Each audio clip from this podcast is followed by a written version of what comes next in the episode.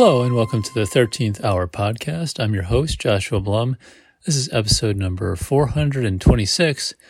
Today, I thought I would do something a little bit different. I've been working on a bunch of things that I've either already talked about before or don't really make for great audio. I've been working on this cover for a Rocketeer story. It's mostly in Photoshop and it's almost done, but it's there's not really a whole lot to talk about it. I actually did a previous episode on the beginning of it, but it's a mostly visual kind of thing. And at this point, it's mostly fine tuning. Uh, I'm continuing to work on this Rocketeer, or um, some Rocketeer Lego figures, and uh, I have another idea for a uh, some more Rocketeer action figures that'll go with that particular story. The cover goes with, um, but those are all things that uh, I've either talked about, like I said, or are not. They're not. They're not yet done. They're ideas. I thought I would do something that I haven't done in a while, which is to read from a section of the Thirteenth Hour, but I'm going to do it totally randomly. What I've been working on, like for example, that cover that I mentioned, uh, is is kind of slow and and kind of tedious, and so I thought I would do something the opposite of that, which is sort of spontaneous and unknown, and so.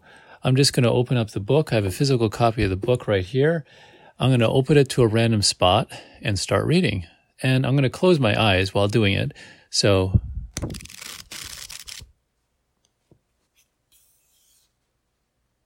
Okay. So here it is. I opened it to a section. This is page 208. It is towards the beginning of chapter 1, or chapter 1, chapter 21, called Rendezvous.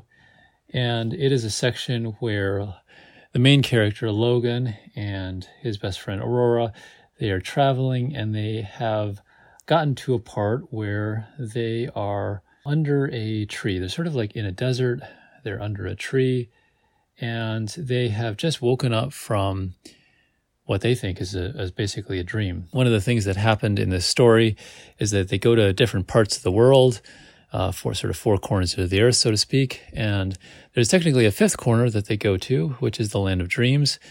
And in the past, I think I've talked about this idea of five different elements. I think it came from esoteric Buddhism, and uh, you, will see it sometimes in Japanese uh, martial arts for sure. Uh, there's a sort of similar one in Chinese medicine, but different elements. The one that I'm thinking of, however, is the one where it is earth, wind, water, fire, and void. And the void being the fifth and sort of last or final stage. I, I talked about this in the book uh, that is comes. It's technically a sequel to this, but it is an, more of an interlude because it takes place in chapter nine called "Empty Hands," and it's about Logan's training.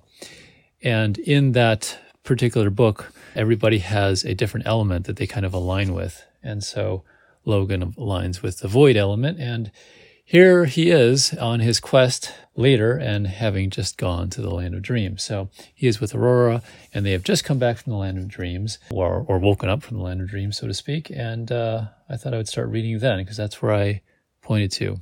Aurora nodded. I was, an I here being Logan, is told from Logan's point of view at this particular point in the book.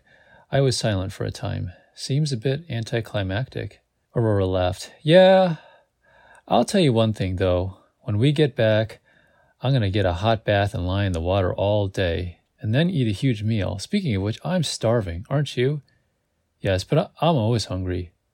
Well, let's find the nearest town and get something to eat. Stock up for the voyage home, too. Up to this point, the quest was figure out the solution to eternal life, which they basically sort of sort of did uh, without going into too much details, and then come back and give that to the king. So they kind of think that their quest is done, but it's not really. But uh, of course, they don't know that yet. So let's see. It says, "Good idea. If we had money, maybe we can barter."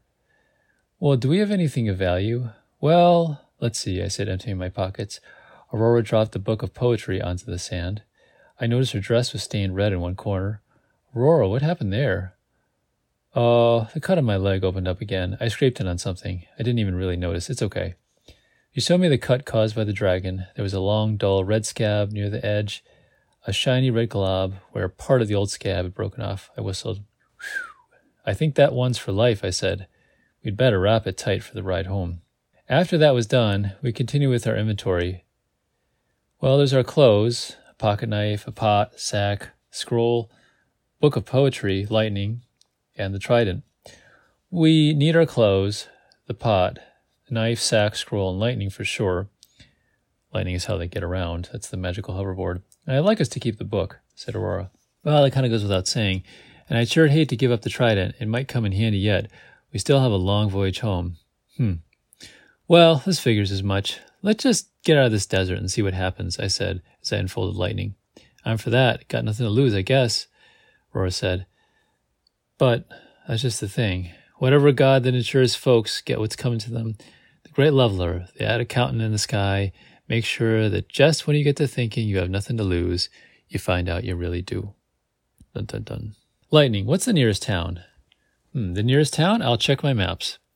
Minutes passed. Sorry, guys, there's nothing around within a 60 mile radius. Wow. Well, just take us in the direction of the castle in Tartek, and we'll find a forest or something along the way. As long as we get out of the desert, we'll find something.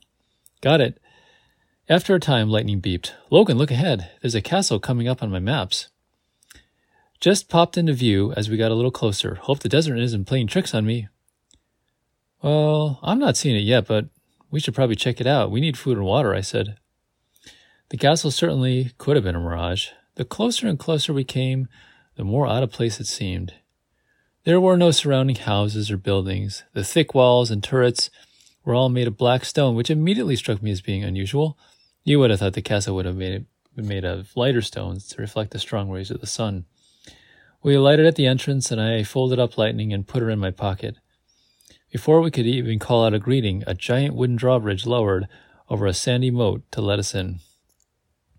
Interesting welcome, I commented. I was suspicious, but I'd encountered a lot of suspicious things over the course of this trip. The drawbridge closed behind us. Not good. Inside was completely black, and I took Aurora's hand so we wouldn't get separated. Our eyes adjusted gradually to the darkness, which was stiflingly hot. Beads of sweat gathered on my head and forehead. We walked slowly down what looked like a giant deserted hall. I couldn't see the floor well, but our footsteps sounded crisp, reverberating off the stone around us. Then, an icy cold wind swirled around the bottom of the floor. Initially It felt great, but given how out of place it seemed, it was disconcerting. Aurora tightened her grip on my hand. It was about now I started to get a feeling this wasn't really a good idea. I swear, I think I must have been dropped on my head as a baby or something because part of the brain that warns you of dangerous situations seemed to work extra slow in mine. Logan, look, Aurora said in a whisper. Deep within the shrouds of darkness, a pair of scarlet red eyes shone at us like rubies flashing in the sun, the same one that Aurora described in the last fortress of the earth. I looked to the left, another scarlet pair of eyes. They moved closer. Suddenly, the pair, uh, suddenly the eyes seemed to multiply in the darkness. There were hundreds of pairs looking at us, moving toward us. I regripped the trident nervously, nervously in my left hand. Suddenly, there was a flash of blinding smoke ahead of us, and we fell. I lost my grip on Aurora's hand, and when we recovered, someone was standing above us. I looked up, tall, large, with broad shoulders and arms folded across an expansive chest. The figure was dark and robed. I couldn't see a face, but got the feeling I didn't want to.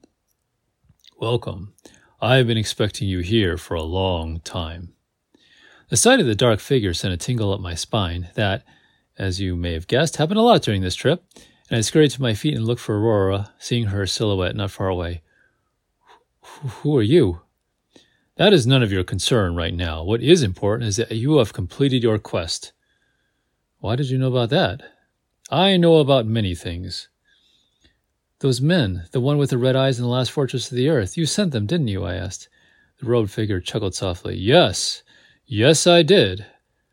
Just to check on your progress. Now I assume you know the secret to eternal life.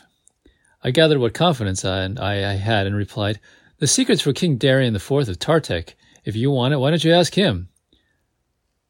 I do admit to feeling like a tool saying that, but give me a break. It's all I could think of at the time. The robed figure laughed deeply. His laugh, laughter echoed through the room. That's a good one for Darian IV. Shaking his head, he said, Well, let's just say I could make it very worth your while if you told me first. Servants! Several of the dark figures with red eyes approached out of the shadows. Up close, they weren't quite as scary as long as you didn't look directly at their eyes. The road figure whispered something to his servants, and they scurried away like little mice. They returned with a giant chest that looked very heavy. The sound of the chest hitting the floor echoed off the stone walls. They opened it to reveal a huge mound of gold coins and sparkling gems. This is only one such chest filled with the earth's treasures. I have hundreds more. They mean nothing to me, but they would make you a very rich man, even richer, I grant you, than your king. They could all be yours if you give me the secret to eternal life.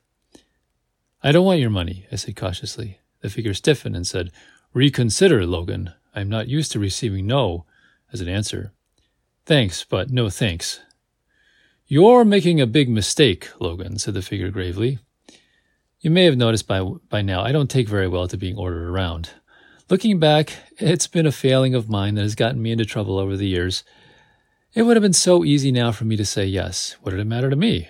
But something about his impatient, authoritarian, authoritarian manner annoyed me and brought out the stubbornness of my childhood. This guy was just like Darian and Aaron, may he rest in peace, and all the others that pushed me around throughout my life. I was used to people like this using me as a doormat, and I was getting tired of it. I said no, I said firmly.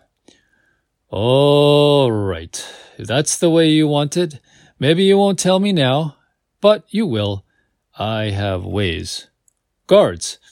Two huge muscle bound men carrying battle axes approached from the shadows and bowed to the robed figure. Seize the girl! Run, Aurora, I shouted, but it was too late. And seize the boy too. He's getting on my nerves. Bring the girl to me. Hey, take it easy, shouted Aurora as the huge hulking man grabbed Aurora and dragged her, kneeling before the robed figure. All I could do by do was stand helplessly, feeling like an idiot, as two more of the huge guards pinned my arms and ripped the trident from my hands with so much force that I wondered if they'd broken my wrists. They wore black hoods over their heads, so I couldn't see their faces. I'll wager they probably weren't friendly, and they also smelled like they hadn't taken a bath in ages, although it wasn't my place to talk. I bent over, he, he bent over Aurora and tilted her chin up to meet his gaze. Perhaps your friend Logan won't talk, but I have ways. Her face turned pale and she fell backwards. What do we have to do with you? stuttered Aurora, struggling in the guard's grip. Oh, you have everything to do with me, the figure began. I need the answer, the secret to eternal life. You found it. I need it. It's what will grant me the freedom that was taken from me so long ago. You mean just knowing it, that's all? There was a pause. Tell me the secret and everything will be fine. I'm sure your king won't care if someone gets a little advance notice. You tell me what I need to know, and you get to go on your merry way. I didn't really believe him, but I wasn't sure what else to do. There were too many guards to fight, and there was no uh, readily visible way to escape. If I could get on lightning, maybe I'd have a chance in the air until we crashed into something in this confined space. And what about Aurora? No, that was a lousy plan. There was one I figured that was worth a try. I could sacrifice the scroll the Dreamweaver had given us. It probably wasn't the answer this guy was looking for, but it might buy us some time, especially if you were distracted. If I could pull out a knife along with the scroll, who knew what kind of mayhem could ensue? So I explained I needed to get to my pockets. Unfortunately, as quickly as the guards' vice like hands released me so I could pull out the scroll, they clamped down again. A dark figure grabbed the scroll out of my hand greedily and opened it. A deep guttural laugh came from his throat, and he fell back on his throne. Oh, at last, after all these years, thank you, my boy. Now I have all I need. Guards, get rid of this boy and bring the girl here. Oh, not good for me. That's in Aurora's voice. I knew it. I said a lot of bad words, this is in Logan's voice, and started struggling with the guards like there was no tomorrow. I'd almost broken free when the figure spoke again. Switched back to Aurora. I wasn't listening to what this lunatic was saying. There was an empty feeling in my stomach, and my arms were beginning to cramp up from the guard's crushing grip and my continual efforts to wriggle free. My eyes darted left and right, trying to find an exit, a possible way out of this mess. I couldn't see in back of me. I had a vague idea where the guard's legs were. If I could kick them, then Logan might have a chance. Back to Logan. Logan, Logan, what did you really expect from me? After all these years, why should I trust anyone? So why bother to struggle? You'll just die tired. Besides, your little friend won't come to any harm. I'll make sure of that. I told him to go fornicate himself. He laughed. Now, what did you think I was going to do to her? Sacrifice, torture, rape? Well, thoughts did cross my mind. No, Logan, I am very much the gentleman. No harm will come to her. She will have the very best care. I have been watching this one. She can help me in my plan. And who knows? I was never promised a bride. Perhaps this one will do. I almost fainted right there. I looked over at Aurora. Her face was whiter than I'd seen it. There had to be a way out of this. Back to Aurora. Better do something now before this goes any further. Back to Logan. He must have seen my stunned look because even though I couldn't see his face, I sensed he was grinning. Better do something now. Come on, Logan. Think, think, think. The guards have axes. If only I could. But you, my boy, you're a problem. If I let you go, who knows if you'll somehow spoil my plan. Guards!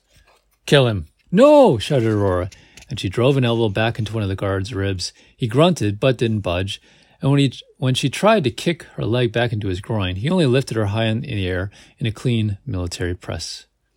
With all my strength, I shouted and burst free. I drove a side kick into the hip of one of the guards, elbowed the other in the ribs, grabbed one of the battle axes from the fallen guards, and ran to swipe at the guard holding Aurora.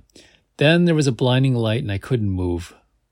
My arms were pinned over my head, my head locked in position, and the shout coming out of my mouth was suddenly muted though my mouth stayed open. I tried to close my eyes, but they wouldn't move. I was frozen. Well, Logan, that should hold you. And what have we here? This is a touching situation. How are you up there, Aurora? Ah, screw you, she yelled. Ooh, she's a perky one, isn't she?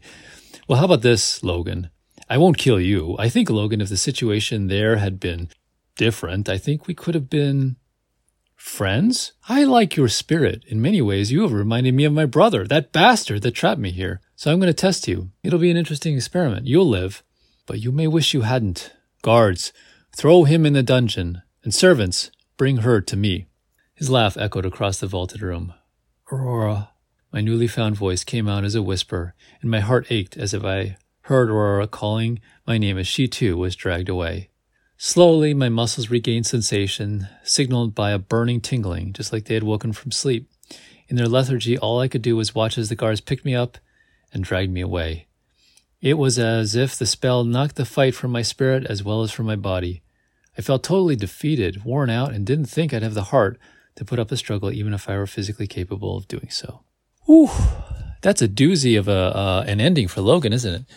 And of course, that's of course the book goes on. Uh, that's that's certainly not the end of the book, but that is the end of the chapter, and that's where we're stopped for uh, for this week. So that is when Logan thinks that the quest is done, but it really is not, and he gets thrown in the can for a while, which is in fact well a time when he does a lot of thinking and things turn around a little bit for him, both good and bad. So that's what happens sometimes. That's a little section from the thirteenth hour, and the the bad guy that uh, who in some ways maybe isn't so bad, but he's certainly not good.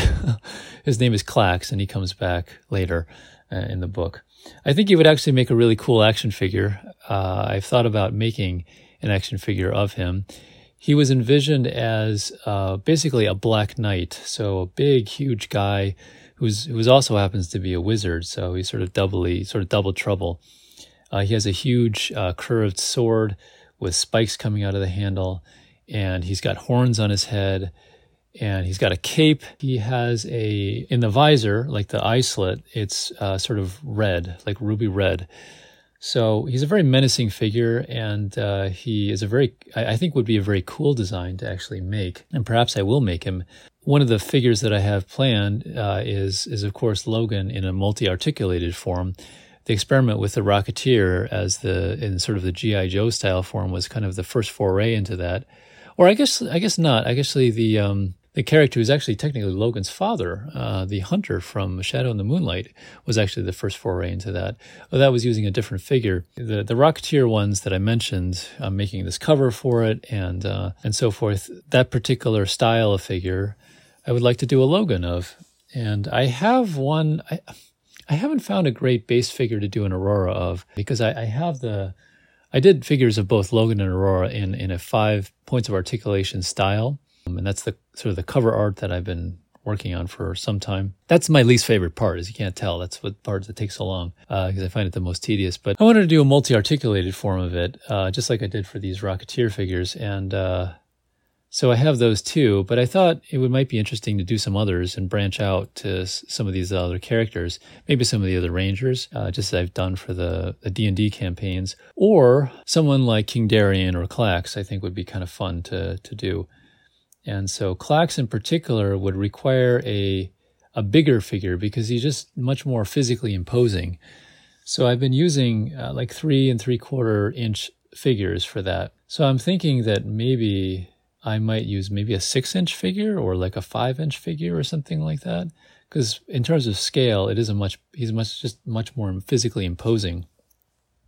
It would be a little bit weird if it were also four inches tall, uh, or three, three, know, three and three quarters, uh, because it, it isn't really like that in the, in the book. That's, that's the one that's, I haven't really found something like that but it would be a very fun figure, I think, to make and to to sculpt. And in some ways, it might be a fairly easy figure to do because he would basically be all black.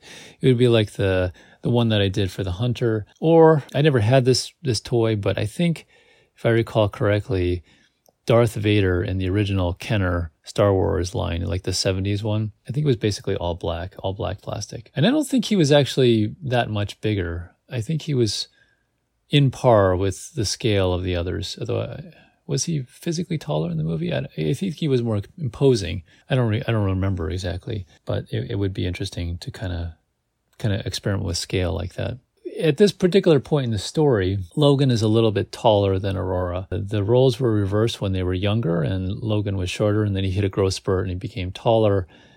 Uh, and so I have yet to find I've yet to find a character or like a, a, a um, one for Aurora that I can work with more easily.